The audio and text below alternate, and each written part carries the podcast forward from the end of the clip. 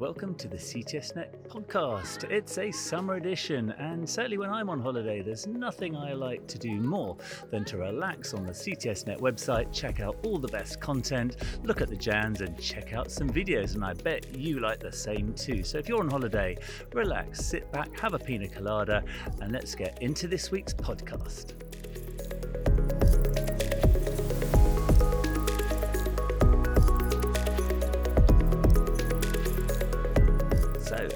Ever, the CTSNet podcast is full of lots of great content and brilliant uh, videos, and we've got lots for you today. Uh, so, the first uh, journal news item we've got for you is a really interesting Annals of Thoracic Surgery paper entitled Deep Hypothermic Circulatory Arrest with Retrograde Cerebral Perfusion How Long is Safe? This is published in this week's uh, Annals of Thoracic Surgery. It was selected specially by editor in chief Joe Chikwe, and it's a massive cohort study of patients having deep hypothermic circulatory arrest. Akiko Tanaka and uh, Anthony Estrera are the authors, and this is from the McGovern Medical School, UT Health, Houston, and they have just a huge experience in the retrograde cerebral perfusion technique. This documents 1,429 um, ascending aorta arch replacements over a 30 year period uh, with circulatory arrest. They go down all the way from down to 20 or even down to 14 degrees centigrade, and they always use retrograde cerebral perfusion. They acknowledge that it is pretty controversial. Um, um, there have been several studies out there in the past, uh, and uh, the STS Adult Cardiac Surgery database that had 7,000 patients uh, says that the most common technique is actually antegrade cerebral perfusion, 43%. The second most common is nothing, 33%, and then the third most common, the least common, is retrograde perfusion, 24%. That was why they wanted to write this paper, just to show the safety and efficacy. They also have uh, cited a few other papers that try tried to show superiority over one technique or another, but they failed. So what did they do? Well, um, they documented their success. This is their standard technique. They've been doing it for 30 years. They run about one and a half liters of retrograde perfusion uh, once they've arrested. Uh, they say the advantages are there's no cannula in the way, you're not clamping carotid arteries, uh, and uh, certainly in their series, they thought quite a lot of strokes were embolic, so not manipulating the arteries is, is a big advantage. Um, so, what did they find? Well, they found the overall operative mortality of these very high risk procedures is 8.9%, and the average stroke rate was 8.4%. Uh, they found that um, when they did less than 20 minutes of retrograde pledge, uh, the stroke rate was less than 5%, and really the stroke rate went up in a linear way uh, all the way to 11% at 60 minutes. And so that was their conclusion that uh, that uh, it's a really good technique. But if you're going to have circulatory arrest of above 60 minutes, maybe you should look at other techniques uh, of cerebral protection. But below 60 minutes, it's a safe, good technique. Uh, it's quick, it's easy, it's reproducible, and it uh, keeps clutter out of the surgical field. So go check that out. Um, the really good thing about the three papers we're describing today is they're all available full text. So go click through the link on the CTSNet website and you go right to the full text paper if you're relaxing, taking it easy, and you want to read a big, good paper to decide whether you want to change technique. So, the second paper we've got for you uh, is another really interesting one. This is in JAMA this month, uh, also available full text online, and the title is The Association of Socioeconomic Position uh, with Racial and Ethnic Disparities in Survival After Lung Transplant. Now, the background to this paper is that uh, the US Congress actually asked for a National Institute of Health sponsored study into this because there's been a recent study by the National Academies of Science, Engineering, and Medicine that found that transplant outcomes did vary um, on race, ethnicity, and geographics and uh, social uh, inequality. And so that was very concerning for them. So they have commissioned this study and it's out this week. Uh, and the Cleveland Clinic were given the job uh, by the NIH of doing this uh, big study. Um, the authors were Carly Lehr, Jarrod Dalton, and, and Maryam Valapour, and several others. And, uh, and what they did is that they went and took uh, over a 10 year period uh, the full database of the US transplant registry. So, a full US trial looking at inequalities in lung transplant outcomes.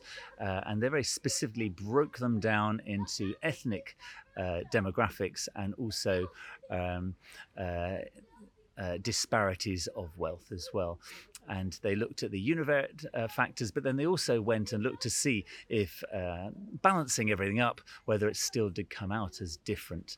So 19,000 lung transplant uh, cases in this database. That's huge. The donors average age 33, the recipients 60. Um, on their database, uh, the biggest group, obviously, is non Hispanic whites, uh, 60%. Uh, the next biggest uh, is non Hispanic black individuals, 18%, then Hispanics are 16%. Big range of other uh, ethnic declared people, but, but those were the big, big groups. And what were the headline findings? Well, interestingly, uh, over the, this big database, uh, 50% survival at about five years. So that's the current uh, best survival you're getting for lung transplants. And, um, and if you look at the univariate analysis, um, the post transplant mortality rate for, for black recipients is 18% higher than Hispanic recipients and 11% higher than non Hispanic. That's univariate mortality rates. Um, you also get worse survival for recipients who receive an organ um, from uh, a donor residing in the, um, in the poorest neighborhoods. Um, and, uh, and, and, and also there are higher rates of death for recipients uh, with non Hispanic black donors compared with white donors. But this is the most important thing about the finding is that they then did a very detailed analysis to look at uh, balancing everything really, multivariate analysis, looking through whether these are just, um, and whether it's more complicated than just the univariate. And they did indeed find that. They thought that actually um, when you balance everything up, that uh, socioeconomic position and region of residence didn't explain most of the difference in the post transplant outcomes. And actually, you could find lots and lots of other reasons uh, for the disparities other than race and socioeconomic status. So, really, their, their conclusion is that it's not as simple as the original studies found.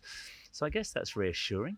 Uh, but what do you think in your experience? Are you in a transplant unit? Do you see differences uh, based on ra- race, ethnic uh, disparities, uh, or do you think it's not as simple as that?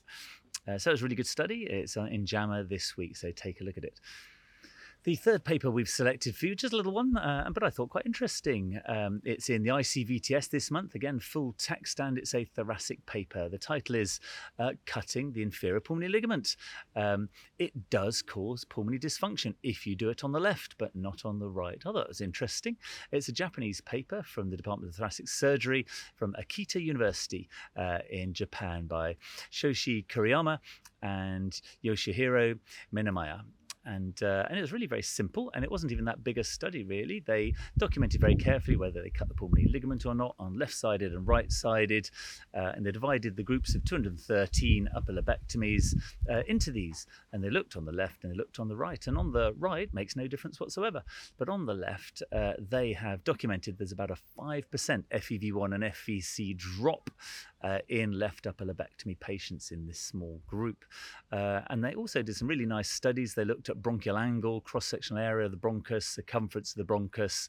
Um, and indeed, they did find a narrowed bronchus cross sectional area on the left and circumference. So, uh, so maybe cutting the, the pulmonary ligament uh, does twist this residual lower lobe more uh, compared to if you leave it in place. Really interesting.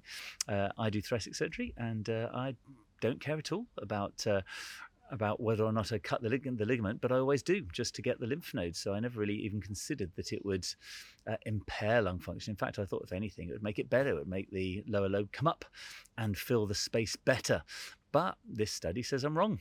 Maybe I should do my own study. We should have a look at our own practice, although we don't diverge much in our own unit. Quite interesting, I thought. Uh, so those are three papers. Uh, go check out JANS or check out the email you get every week from CTSNet. So I'll just pause for a message uh, from our CTSNet office about what else you can find on our website.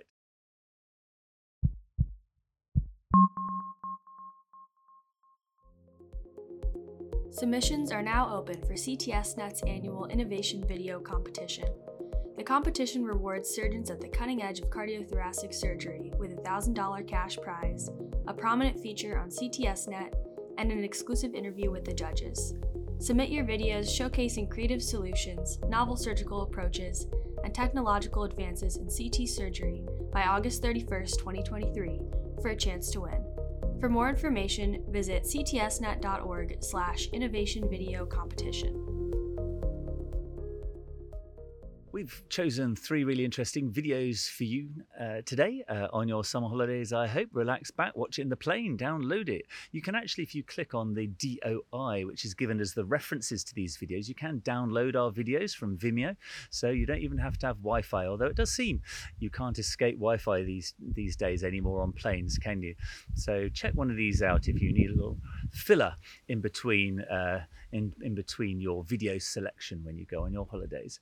So the first video we selected, I thought was quite interesting. It's it's uh, titled ICG for intraoperative thoracic duct duct uh, identification by Justin Oliveira and Osita Onugha um, from Providence St. John's Hospital in the USA.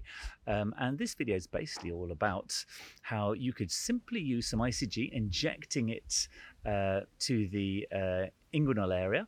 It's taken up by the lymphatic system and then the ICG within an hour will go into the thoracic duct and it will leak out if you've got a leaky thoracic duct. And they show this beautifully in this very elegant video. I was actually a bit of a skeptic of this. I've had to find a few thoracic ducts in my time, and I've tried some milk, some sort of uh, different contrast. Hasn't really worked very well for me.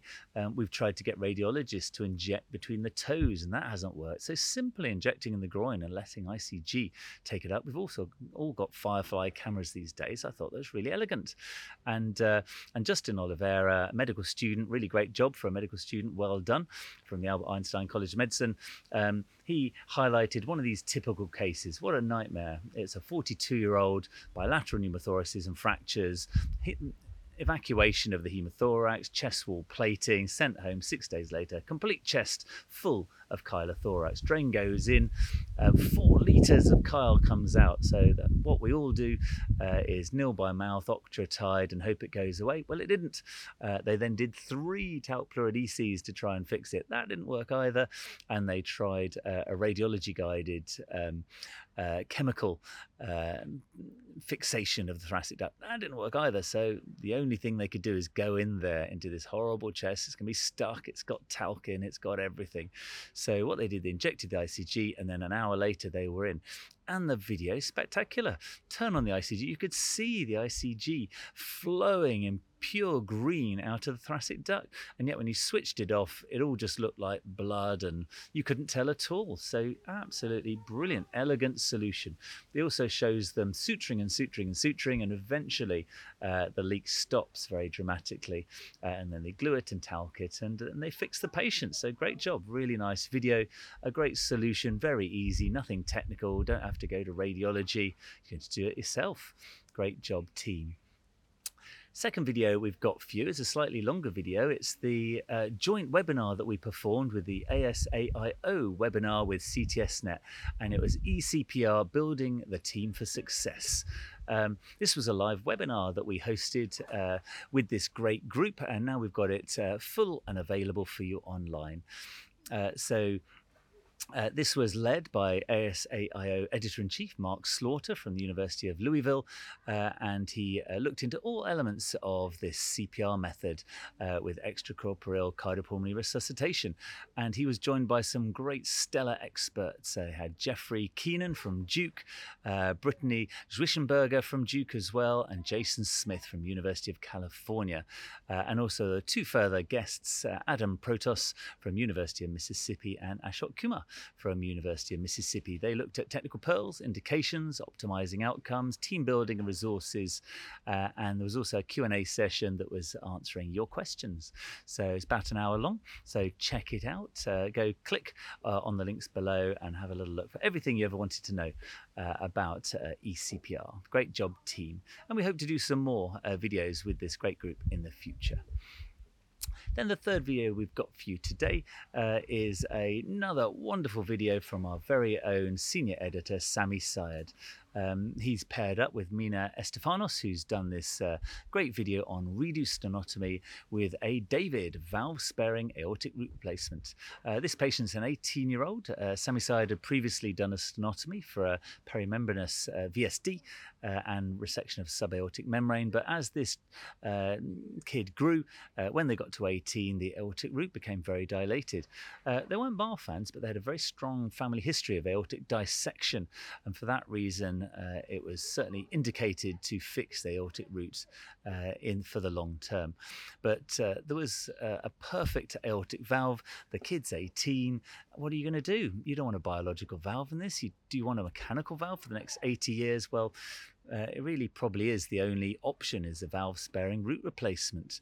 And so Sami Syed takes us through his really neat technique, uh, redo sternotomy, bicaval cannulation on bypass, antegrade plegia. He then starts off transecting the aorta, inspecting the tricuspid leaflets, uh, right and left buttons uh, taken away, and then he takes um, away the dilated valsalva tissue, leaving about four or five uh, millimeter rim for the reimplantation. He selects a 28 millimeter valsalva graft. Um, of note, we had Tirone David coming to visit us uh, two weeks ago, where he talked about uh, straight graft versus a bell-shaped valsalva graft.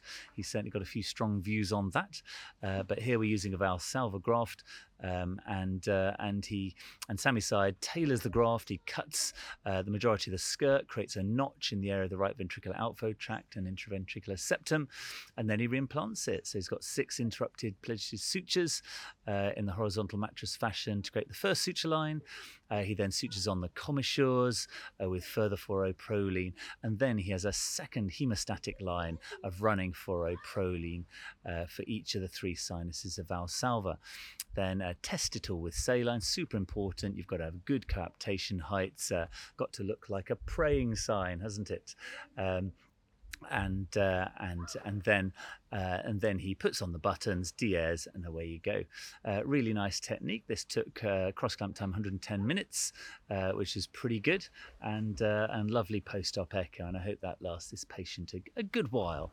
So well done, Sami Syed. And if you're interested in valve sparing root replacement, check out his video now.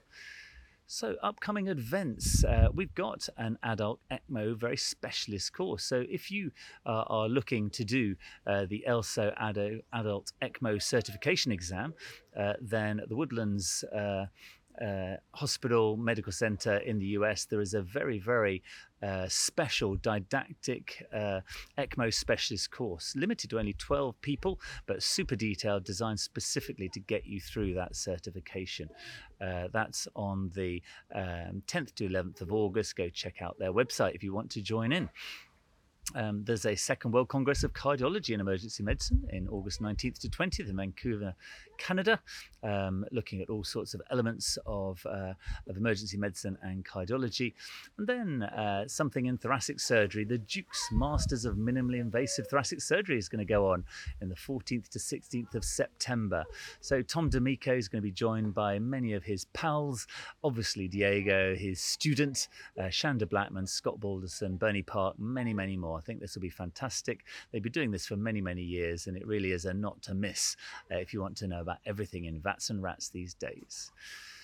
And talking of Diego, where is Diego, the world roving surgeon? He was in Shanghai last week, but this week he's back in Lisbon at the Lusíadas Hospital and the Nova Medical School doing another VATS and RATS uh, course. He did six live cases, load of cadaveric labs, and uh, and that looked like really good, really interesting stuff there. And finally, it leaves me to just give our honourable mention. And our honourable mention goes to Tom D'Amico. So, Tom D'Amico will be doing his Duke Masters course, but he really is just a god of thoracic surgery. Of note, Tom D'Amico taught, uh, taught uh, Diego everything he knows. And I always find it interesting that actually, when uh, Diego invented uniportal surgery at Duke with Tom D'Amico, uh, Tom pretty much did take on uniportal uniportal surgery. The only thing he didn't like was uh, he didn't like the, the drain coming out of the uniportal incision. So he just made a second hole for that reason. But really, uh, Tom D'Amico has been pretty much uniportal for, for many, many years, although I understand now he has progressed on to robotics, as many of us have. But he has been such a wonderful teacher over his 25, 30 years. He's been very giving of his time. He's been an amazing speaker. He goes around the world doing conferences. He's just an all round awesome, great guy.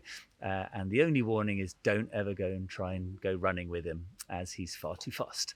But uh, you're our honourable mention uh, this week, Tom D'Amico. Uh, great career, amazing guy. And uh, from all of us at CTSNet, congratulations to Tom. And uh, please do tune in next week when I may be back in rainy, drizzly England to go through another of what's best and greatest in cardiothoracic surgery.